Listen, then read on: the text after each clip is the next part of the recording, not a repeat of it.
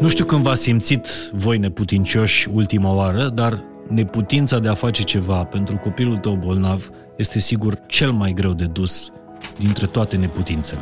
Cred că de la moartea bunicilor mei n-am primit un mesaj mai dureros decât ăsta. Cum să-i spui unui copil de trei ani pentru prima oară într-un spital că îl iei de lângă mama lui și îl urci pe masa de operație? Doamna anestezist a luat-o de mână după o noapte de perfuzii și i-a spus că o duce să-i dea cu praf de zână. Roa a fost operată, tratată și salvată într-un spital de stat, fără niciun telefon, fără nicio intervenție. Pacientul s-a numit Roa Morar, nu fiica lui Morar. Iar la externare i-a spus uneia dintre medicii rezidenți când i-a scos cateterul de la gătuț: eu când o să cresc mare, o să lucrez cu tine. Asta i-a spus Roa medicului. Și în momentul ăla am văzut ochii umezi pe chipul omului în halat. Eu încă, vă recunosc, sunt marcat. Sunt mai puțin puternic decât Roa, încerc să găsesc din nou sens în ceea ce fac, deși mi-e greu. Sunt mai vulnerabil decât oricând, da. Însă prefer să fiu sincer cu voi. Prefer să fiu drept, nu corect, fiindcă răul n-are existență. Răul este o lipsă de existență. Ăsta e manifestul fain și simplu pentru două mii douăzeci și trei.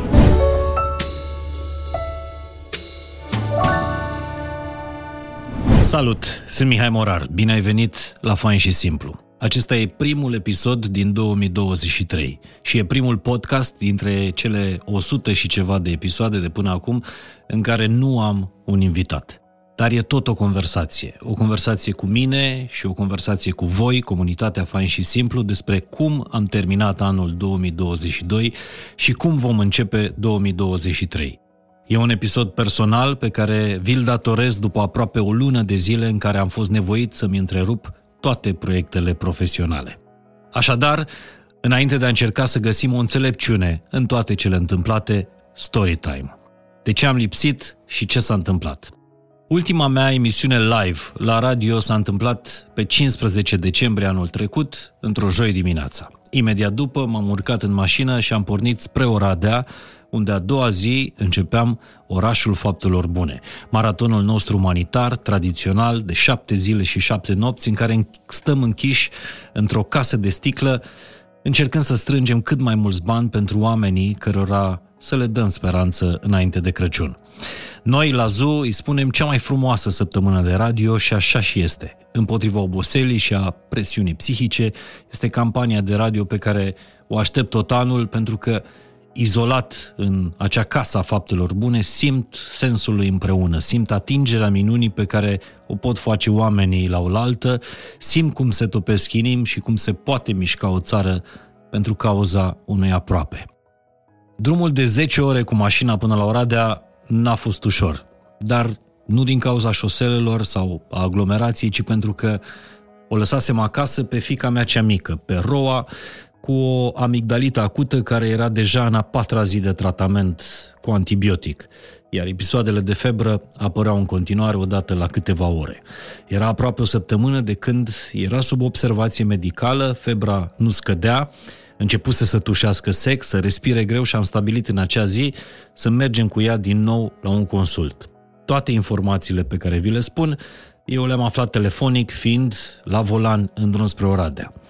La cabinetul medicului pediatru, consultul la plămâni, precum și testul C R P, indica o infecție alarmantă. Asta la doar patru zile după un alt consult amănunțit, la care plămânii nu arătau a fi deloc afectați. Indicația medicului pediatru a fost pe loc internarea de urgență într-o clinică de pediatrie. Dacă ești și tu părinte, cu siguranță lucrul ăsta te îngrijorează, dar nu te sperie. Cel puțin noi, cu gemenele, mai trecusem prin asta și aveam încredere că tratamentul dintr-un spital e drumul sigur și rapid pentru a se face Roa bine. Doar că nu se termină aici. Ceea ce e mai rău, de-abia acum începe. Ceea ce urmează este o avalanșă de vești rele și îngrijorătoare, probabil cele mai grele douăzeci și patru de ore pe care le-am trăit conștient în toată viața mea și pe care m-am ferit să le povestesc chiar și celor apropiați până astăzi. În seara zilei de cincisprezece decembrie, așadar, soția mea se internează cu Roa într-un spital de pediatrie și recunosc că am vrut de câteva ori să întorc mașina din drum și să revin în București, dar am avut încredere că lucrurile se vor rezolva odată cu internarea. Și în plus, îmi spuneam mereu în gând cu ce aș putea eu să ajut, eu având încredere totală în medici, nefiind genul de părinte care să știe mai bine medicină decât medicii. Doar că la radiografia pe care i-au făcut-o Roei după internare, lucrurile nu arătau rău, ci foarte rău. Pe lângă starea generală alterată, palidă, încercănată, febră, tuse și insuficiență respiratorie, în poză, unul dintre plămânii Roei era înecat în lichid, la propriu. Abia acum aveam diagnosticul exact, pneumonie cu pleurezie. Cum să se întâmple asta unui copil de trei ani, fără antecedente patologice, în doar patru zile? Cu patru zile mai devreme vorbeam dacă să meargă sau să nu meargă la prima ei sărbare de la grădiniță, iar acum diagnosticul era de pneumonie cu acumulare mare de lichid. În acea seară în care abia se internase, medicii de la spitalul de pediatrie îi fac trimiterea într-un spital care are secție de pneumologie pediatrică. Roa și mama ei sunt urcate în ambulanță, traversează tot orașul și ajung la Spitalul Clinic de Urgență pentru Copii Marie Curie. Mi se părea că e prea mult pentru un copil într-o singură zi. Roa nu văzuse vreun salon de spital sau vreo cameră de gardă până la vârsta ei. Ambulanțele erau doar niște jucării din camera ei, în niciun caz o realitate. Numai că realitatea era mai dură de atât. La Marie Curie am aflat ce o așteaptă. Pneumonia era atât de agresivă încât medicii au hotărât să opereze pe Roa pentru a-i drena lichidul de la plămâni. Uh, nu știu când v-ați simțit voi neputincioși ultima oară, dar neputința de a face ceva pentru copilul tău bolnav este sigur cel mai greu de dus dintre toate neputințele. Eu ajunsesem între timp la Oradea, colegii mei de la radio erau deja strânși la cină, am ajuns direct la hotel, eram mut și cu mâinile legate și nici nu mi-am dorit să-i panichez, așa că am ales să nu le spun nimic în seara respectivă, sperând în continuare într-o minune de la București. Altfel, încă nu puteam imagina Orașul Faptelor Bune fără mine acolo. Era săptămâna din an pentru care sacrificam absolut tot ceea ce însemna personal. Pentru Orașul Faptelor Bune am sacrificat aproape toate sărbările fetelor mele, cumpărăturile de Crăciun, împodobirea bradului, ani la rând. Dar oare mai aveam cum să sacrific totul și anul ăsta? Răspunsul a venit în creierii nopții, spre dimineață, de pe holurile unui spital din București, direct în camera de hotel din Oradea. Mai erau câteva ore până începeam Orașul Faptelor Bune, iar soția mea, care insistase până atunci să rămână alături de misiunea noastră umanitară, îmi scrie: am vorbit acum cu medicii care o vor opera, mi-au spus că dacă plămânul e necrozat, îi vor scoate o parte din el. Cred că de la moartea bunicilor mei n-am primit un mesaj mai dureros decât ăsta. Ăla a fost momentul în care mi-am dus bagajele pentru o săptămână la mașina din parcarea hotelului, i-am anunțat pe colegii mei despre ce se întâmplă și le-am scris: îmi pare rău, chiar dacă nu pot face nimic pentru Roa, o să merg spre casă. Nu sunt în stare să intru pe radio. Am încredere în voi că puteți și veți face minuni. Chiar dacă radioul e toată lumea mea, familia e mai mare decât toată lumea. M-am urcat în mașină și am plecat în dimineața de șaisprezece decembrie spre București. Habar n-am câte ore am făcut de la Oradea până, până în capitală, dar am aflat în ziua aia că e atât de greșit să măsurăm timpul în ore. În timp ce conduceam spre casă, Roa intrase în operație. Mă rog, asta știm noi. Cum să-i spui unui copil de trei ani pentru prima oară într-un spital că îl iei de lângă mama lui și îl urci pe masa de operație? Doamna anestezist a luat-o de mână după o noapte de perfuzii și a spus că o duce să-i dea cu praf de zână. Și Roa doar asta știe și acum că i s-a întâmplat. E una dintre puținele fetițe de vârsta ei care s-au întâlnit cu zânele. Câte ore a durat operația? Nu mă întrebați nici asta, nu știu să vă răspund. Cum? Repet, nu știu să vă răspund nici cât a durat să străba țara înapoi până la ea. Pentru că n-ar trebui să mai calculăm timpul în ore, nici măcar în zile și nici măcar în ani, ci în momentele în care avem griji și în momente în care ne facem griji degeaba. Și de cele mai multe ori ne facem griji degeaba. M-am trezit în București exact când Roa s-a trezit după operație într-un pat de la terapie intensivă. S-a trezit într-o semiconștiență lângă bebelușul pe care apucase să și-l ia de acasă când plecase la consult cu o zi înainte și lângă mama care o veghea lângă pat. Și niște sunete ciudate, piuituri ale unor aparate pe care le auzea pentru prima oară în viață și, sper, pentru ultima oară.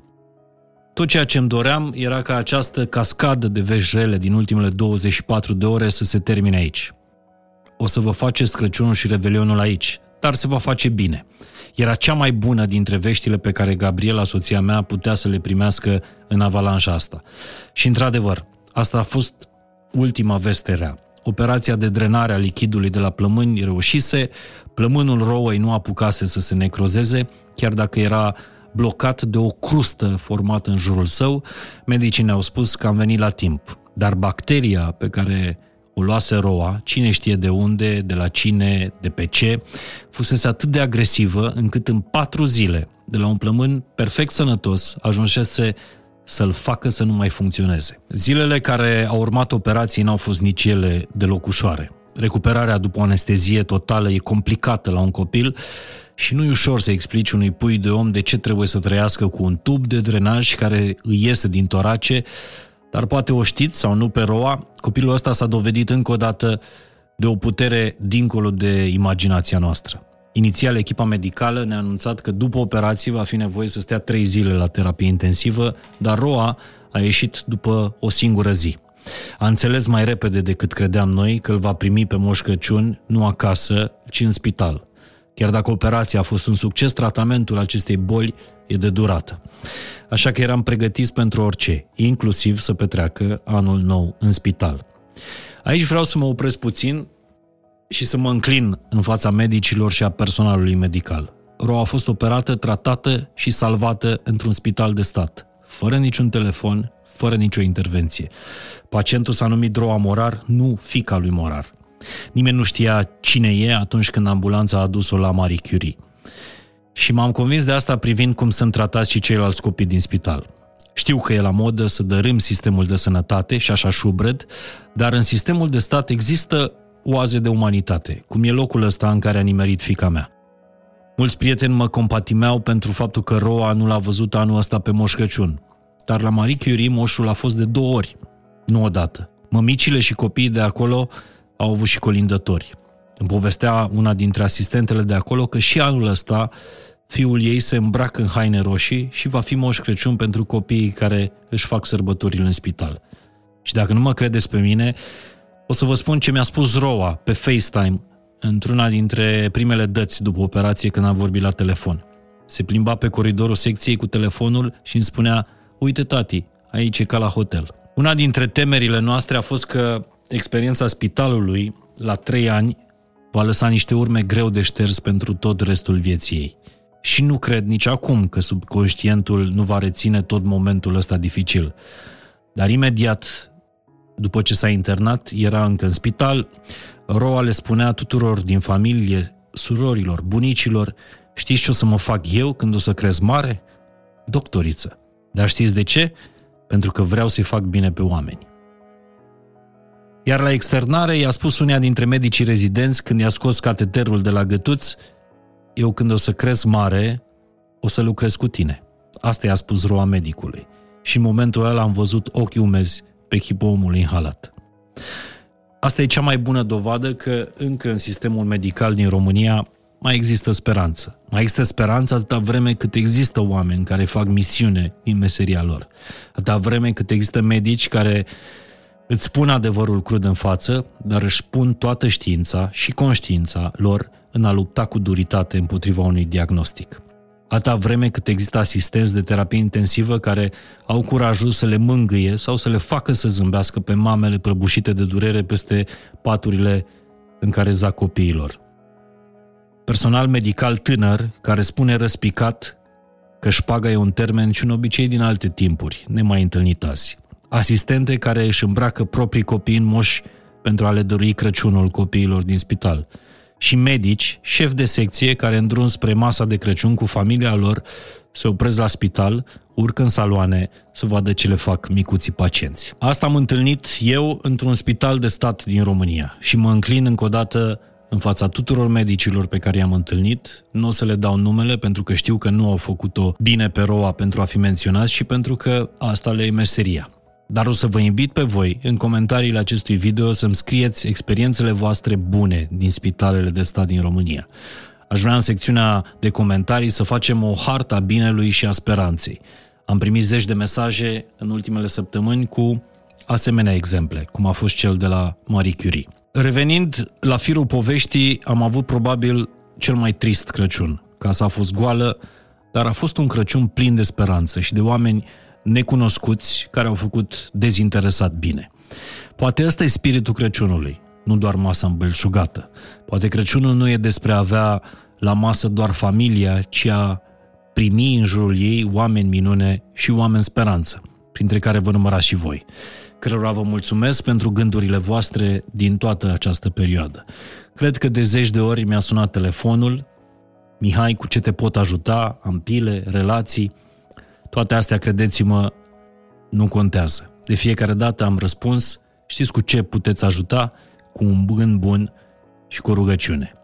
Și vă mulțumesc că ați făcut asta pentru Roa, chiar v-am simțit. Fata asta e mai puternică decât credeam noi, s-a pus pe picioare repede, am continuat tratamentul în spital două săptămâni și s-a întors acasă înainte de anul nou. I-a mirat și pe medici, dar va urma o perioadă până la primăvară, probabil, când nu o să mai ducem la grădiniță, pentru că are nevoie să-și refacă imunitatea și să evite colectivitățile. Important e că e bine. Nici nu contează că am pierdut Crăciunul în familie sau vacanța de iarnă cu toată familia. Și nici măcar absența mea de la Orașul Faptelor Bune. Colegii mei, cum le-am zis înainte să plec, au făcut minuni. Iar anul ăsta, în loc să fiu în rolul meu de a da voce oamenilor care au nevoie de ajutor, am fost în rolul, în pielea părintelui care ar face orice ca să-și vadă copilul bine. Roa a ieșit mai puternică, mai bine, mai ușor din toată povestea asta, dar eu încă, vă recunosc, sunt marcat. Vin după niște săptămâni în care nu am vrut și nu am putut să aud despre nimic ce are legătură cu munca mea de zi cu zi. Indiferent ce am făcut, consider că e atât de neimportant față de ceea ce contează cu adevărat în viață. Mi-a fost greu și mie în continuare să-mi reiau rutina profesională, nu mai vorbesc de viața socială. Așa că o să vă rog să fiți blânzi cu mine în următoarea perioadă. Sunt mai puțin puternic decât Roa, încerc să găsesc din nou sens în ceea ce fac, deși mi-e greu. Sunt mai vulnerabil decât oricând, dar știu că asta e singura cale pentru a depăși astfel de momente. De aceea am pornit anul cu pași mici, foarte mici, și înainte de oricare alt episod am vrut să pornesc anul ăsta cu acest episod mărturisire. două mii douăzeci și doi a fost probabil cel mai bun an profesional din toată cariera mea. De ce spun asta? N-are legătură cu aprecierile, validarea sau vreo formă de câștig. E anul în care am simțit cel mai mult că am reușit să fac lucruri care să rămână în urma mea. A fost una dintre dorințele mele, de a lăsa după mine lucruri care să dureze. Și e greu să faci asta într-o industrie media care se consumă și te consumă foarte repede. Dar sunt convins că după două mii douăzeci și doi au rămas cel puțin zece episoade de Fain și Simplu pe care lumea le va asculta și peste zece ani cu același interes. Apoi, cartea despre sensul vieții cu Părintele Nicola a ajuns anul trecut la peste două sute de mii de exemplare vândute. Și această carte cred că e un lucru care rămâne. Și sunt absolut norocos că într-o eră în care attention span-ul e de câteva secunde la orice video, aceste podcasturi au în medie treizeci de minute timp de vizionare, episod de episod. E un paradox, răbdarea lumii să se calculeze în câteva secunde și apoi swipe la altceva, iar publicul Fain și Simplu să-ți ofere treizeci de minute fără grabă pentru a asculta aceste conversații. Însă, ce rost au toate câștigurile astea profesionale? Ce rost are să fi avut cel mai bun an profesional dacă am avut un an personal atât de complicat? E o întrebare la care încă n-am găsit răspunsul și probabil o să-l mai caut ceva timp. E o carte care m-a ajutat mult în perioada asta, e scrisă de unul dintre cei mai înțelepți autori ai ultimului secol, Alan Watts. Cartea se numește Înțelepciunea nesiguranței. Și într-una dintre pagini, apropo de ce rost are, Alan Watts scrie oricât ar părea de paradoxal, ajungem să dăm sens vieții de îndată ce vedem că ea nu are de fapt vreun rost și putem înțelege misterul Universului abia atunci când devenim convinși că nu avem nicio idee despre acesta. Toți avem nevoie de siguranță, în primul rând, pentru a da sens și valoare vieților noastre, doar că nu putem înțelege viața atâta vreme cât ne agățăm de ea, câtă vreme încercăm să prindem apa curgătoare într-o găleată, e clar că nu avem nicio idee despre ce înseamnă apa curgătoare și vom fi mereu dezamăgiți constatând că apa nu curge în găleată. Pentru a avea apă curgătoare trebuie să renunțăm la ea și să o lăsăm să curgă. La fel și cu viața. Culmea este că în momentul în care s-au întâmplat toate cele povestite cu Roa, eu citeam exact cartea asta, Înțelepciunea nesiguranței, carte în care Alan Watts exact asta încearcă să explice, că viața e o apă curgătoare, că n-avem cum să o stăpânim și că e inutil să găsim sens, să anticipăm, să facem planuri. Și culmea e că de cele mai multe ori oamenii găsesc niște convenții cărora le dau sens. Dăm sens banilor, dăm sens unor povești pe care ni le spunem până ajungem să le credem, dăm sens unor dorințe pe care ajungem să le credem nevoi și, cum e cazul meu, dăm sens muncii, crezând că asta ne va da sens întregii vieți. Poate că sună cumva proprie trădare, dar să vă spună chiar autorul cărții despre sensul vieții că e într-un moment al vieții în care caută sensul, nu e tocmai corect. Însă prefer să fiu sincer cu voi, prefer să fiu drept, nu corect. De aceea începutul acesta de an e lipsit pentru mine de rezoluții, de anul ăsta îmi doresc să, sau în două mii douăzeci și trei dorința pe care vreau să o manifest este. Nimic din toate astea. Prefer să încep anul cu pași mici și dacă vă aflați și voi într-un moment precum cel pe care îl trăiesc eu, vă invit, în loc să vă faceți planuri și rezoluții pentru două mii douăzeci și trei, să vă răspundeți la câteva întrebări care eu cred că vă pot ajuta personal. Eu mi-am făcut o listă cu cinci întrebări personale și am încercat să răspund la ele. Iar prima întrebare este: care sunt lucrurile pe care știu, pot și îmi place să le fac? A doua întrebare este: ce fel de om vreau să fiu și care sunt acțiunile și micile obiceiuri care mă pot conduce spre a fi omul care vreau să fiu? A treia întrebare este: care sunt oamenii care contează cu adevărat pentru mine și ce pot face eu mai bine pentru a-i avea aproape? A patra întrebare: ce din viața mea e în controlul meu și ce pot face mai bine pentru asta? Și ultima întrebare este: care e cel mai rău lucru care mi se poate întâmpla? Și dacă mi se întâmplă, cum îmi pot eu reveni? Asta e lista cu cele cinci întrebări la care încerc să-mi dau răspuns în perioada asta. Și vă las și vouă întrebările mele de început de an. Ar fi fain să vă răspundeți în fiecare zi, poate chiar într-un jurnal intim la ele. E un exercițiu al oamenilor vulnerabili la care vă invit să participați pentru a avea un an nu neapărat mai bun, dar poate măcar zile mai bune. Eu vă mulțumesc tare mult pentru răbdarea pe care ați avut-o de a mă asculta. Ne auzim și anul acesta în fiecare dimineață la radio, în fiecare săptămână la Fain și Simplu, apropo de lucrurile pe care le știu, pot și îmi place să le fac și sunt și în controlul meu. Sper să fiu și anul ăsta unul dintre oamenii care contează pentru voi.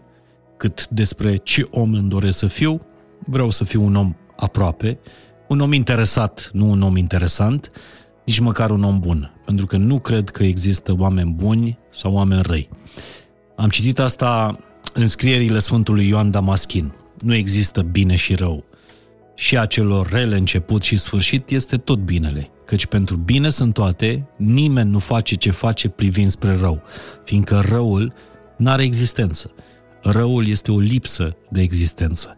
Tot ceea ce există, fie este pentru bine, fie pentru că este socotit bine. Ăsta e manifestul Fain și Simplu pentru două mii douăzeci și trei. Cu dragoste și cu bine. Sunt Mihai Morar. Vă mulțumesc! Ne ajută sănătate!